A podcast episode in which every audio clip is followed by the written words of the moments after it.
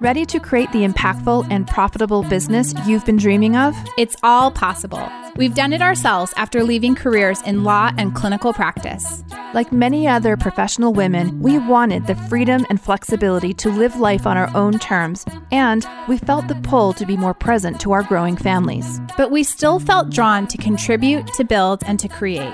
For us, that looked like founding software companies, but for you, that may look different. Our mission is to help other ambitious women build and grow businesses on the internet. Starting up online can be overwhelming and isolating, but it doesn't need to be. Join us for honest conversations about what it really means to grow an online business that aligns with your values and adds something meaningful to the world. I'm Sandy Connery. And I'm Jenny Barcelos, and this is the Soulful MBA Podcast. Today's podcast is brought to you by Audible. We love audiobooks, and we suspect that you do too. Because you're a Soulful MBA listener, you can get an audiobook of your choice and a 30-day free trial over at audibletrial.com slash soulfulmba. Again, that's audibletrial.com slash soulfulmba for your free audiobook. Hi, everyone. Welcome to the Soulful MBA podcast, Office Hours Edition. I'm Jenny Barcelos, and I'm joined with my co host, Sandy Connery. Hello, Jenny. Hi, everybody. Hey, Sandy. We're going to talk today about ethical holiday marketing. So, this is the time of year that, as small business owners or entrepreneurs, obviously having some big paydays and some big cash infusions into our businesses is all part of the picture so many of us do the majority of our income during this part of the year and going into the month of January that it's, you know, it's not something you can just sort of ignore when many of us, our businesses really survive because of these months. And actually, I think retail, right? Isn't that why it's called Black Friday? Oh, yeah. That's exactly right. After that Black Friday, it's all profit or something like that, right? Everything's paid off. Yeah, but like the whole year, the business runs negative until that one day at the mm-hmm. end of mm-hmm. November. So, I mean, luckily for those of us online, I think most of us are not running in the negative the whole rest of the year. But nevertheless, this is a time of year to really focus on bringing some extra profit into your business. Um, the problem, though, that we're going to talk about a little bit is that it can kind of feel a little bit sleazy or slimy if you don't do it right. And so we want to talk about some of the strategies that that we're adopting and that we've used that help to take that sliminess out of the whole holiday marketing season. Yeah, I think we want to talk about really continuing to be in alignment with your personal and your business values so that the marketing that you do just feels really good and that you're not you know, sucked into that sort of selling and completely focused on sales and money. And so we've got a couple ideas here. Mm-hmm. Yeah. And so the first thing that we want to talk about is to create targeted promotions. So many of us, ourselves included, create gift guides around this time of year. I actually love, we were both just talking about this, Sandy, like how much we love gift guides, mm-hmm. like from bloggers that we follow or online personalities that we follow. I love that if I need to get a gift for someone, I almost never just try to think of something in a vacuum or go head over to Walmart. No, like I don't go shopping and just like hope something calls out to me. I really like any true internet driven human being. I look for a gift guide and I look for someone that I respect. And then I sort of see what sort of beautiful mosaic of of suggestions they've put together and I click through and I get a present for someone. And so there's nothing wrong with doing this. In fact, if you like making gift guides like we do, by all means you should do it. I think it's a really true service to offer your community. But I don't think that's enough. Like that should not be the only promotion that you have. And many of you have blogs or vlogs and you know, it makes sense because you have affiliate links for different businesses and products. So maybe you're doing a gift guide for fitness apparel or yoga apparel. And a couple of those products are going to be affiliate links for you. Um, and that's smart. And you should, you know, try to earn your living the best you can. But the other prob the problem with this is that it can feel a little bit forced and um, maybe not super honest. If everyone knows that you're posting something that you're going to get an affiliate link for, some people might feel just a little bit taken advantage of. I don't feel that way, but some people do. Yeah, I guess if it the gift guide is like all about your stuff, I think maybe that's true, but you know, I think a bit of a mix goes a long way. So to put some of your stuff, but also to put some of your favorite artists or your favorite whatever type of creators that you follow and love so that you help promote other people's small business or help promote local artisans or whatever it may be. I, I think it's a really great opportunity to spread the word about what some mm-hmm. smaller businesses are doing. And it's a really great opportunity to, to purchase from the person reading that gift guide. It's an opportunity to find some really unique gifts that you never would have found. That's right. Yep. And we, I mean, if you're trying to think of ideas, what we're talking about, like we do joys and hustles for every episode of this podcast, right? All of our regular episodes. And those are the kinds of things that we would put into our gift guide, for example. So, you know, it doesn't have to be something hard. It can be the items that you're already suggesting to your clients. So, anyway, that's worth a try. And then the other promotion that we're discussing here is a targeted promotion that is really niche down and specific. And this may involve segmenting your email list or segmenting your audience so that you're offering people something very customized for the type of clientele that they are. So maybe you have four or five different promotions, coupons, gift certificate options that you're running, and you're really sharing those based on the information about the group of, of people. Right. So an example would be if you have, you know, family classes that you are promoting those types of classes to your customers with children. Or if you have just started a new beginner yoga class, maybe you send out coupons for new yoga mats or yoga blocks or something like that, something that a new client would need. I think, though, this does require a level of sophistication in your email marketing so that you have that information on those clients or you're tag them such in ConvertKit or whatever your email service provider is.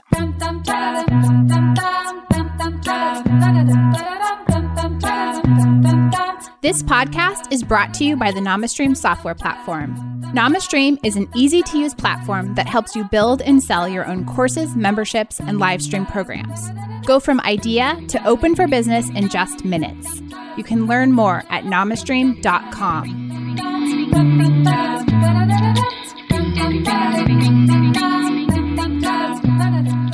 And then another issue that we wanted to talk about today has to do with the concept of creating conversation rather than pushing advice. So, the holiday season can be tricky for a lot of people, especially around health and wellness issues. So, many people are very indulgent during this time of year. I think that this time of year brings up a lot of difficult memories for for many of us. And so, just be a little bit mindful about that when you're putting out your marketing or you're putting out your social media content. So, create a conversation around the kinds of issues and concerns people are having and let them, you know, share what's going on for them and what they need versus trying to be really heavy handed and pushing a program or a service or a product on them during this time for me, this is about shaming somebody. It's mm-hmm. about the way that you use your language. It's not dictating or telling them or shaming them or guilting them.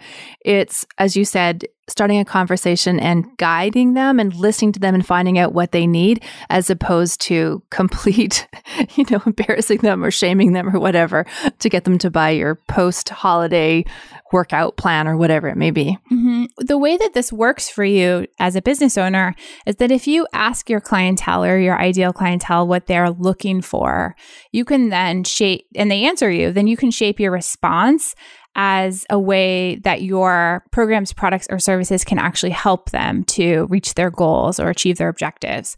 So it's a very humane way of marketing that's super responsive to the specific needs of your clients. Yeah. And our last point, Jenny, is about focusing your marketing on meaning. Hmm.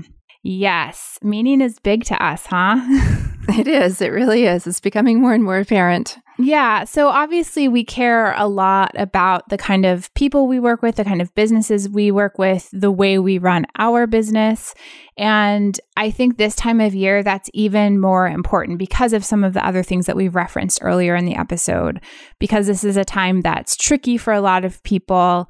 Um, you really want to make sure that you're infusing your business with your ethics and your sense of meaning during this critical time of year.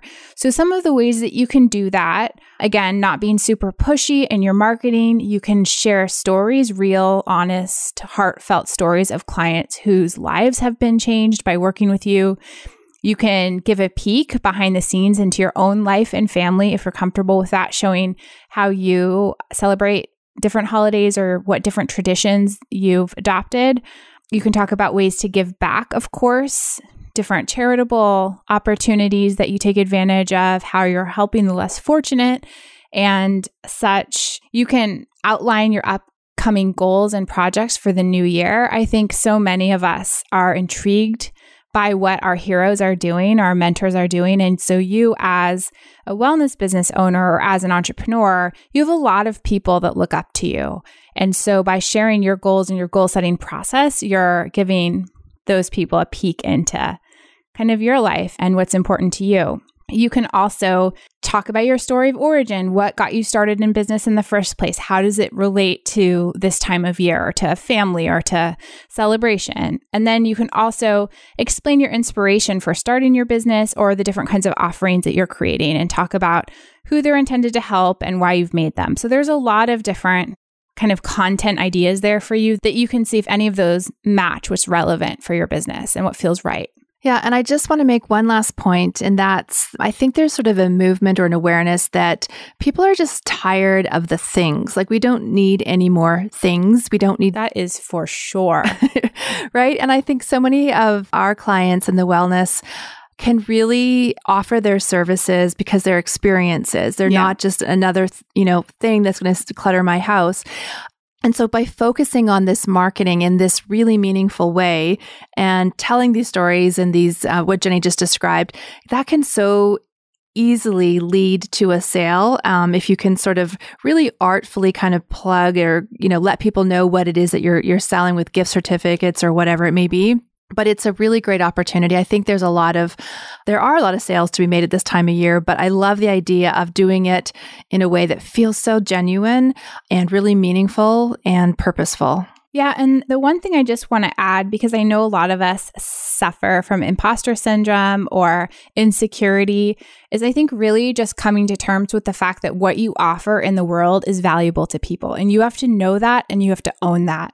And in order to be successful as a marketer at this time of year, I think you need to look at your business and look at your services and realize that when someone purchases these things, whether it's for themselves or for gift, that they're actually taking a very positive step to improve either their life or the life of someone they love. And if you can own that and you can find a way to communicate that out into the world, I think you have nothing to worry about. But so often, so many of us have trouble owning our own value. And so then there's no better time of year to sort of sit back and reflect on, you know, what you have to offer and and also how this work and this decision to do this work in the world is not only an act of service to others, but it's also an act of service to yourself. So, by doing this healing work or this work that is deeply meaningful to you, that's an act of healing for yourself. And I think we should end there. That was beautiful, Jenny. All right, folks, we will see you next time. Thanks. Bye-bye. Bye.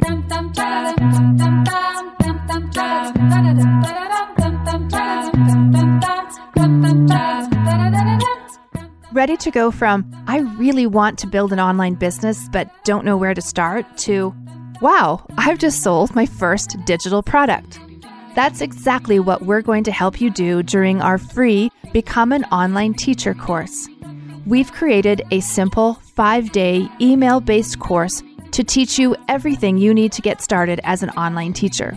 By the end of the week, you'll have a digital product that's mapped out, priced, and ready to offer your community. Head over to soulful.mba slash teacher to sign up. It's totally free.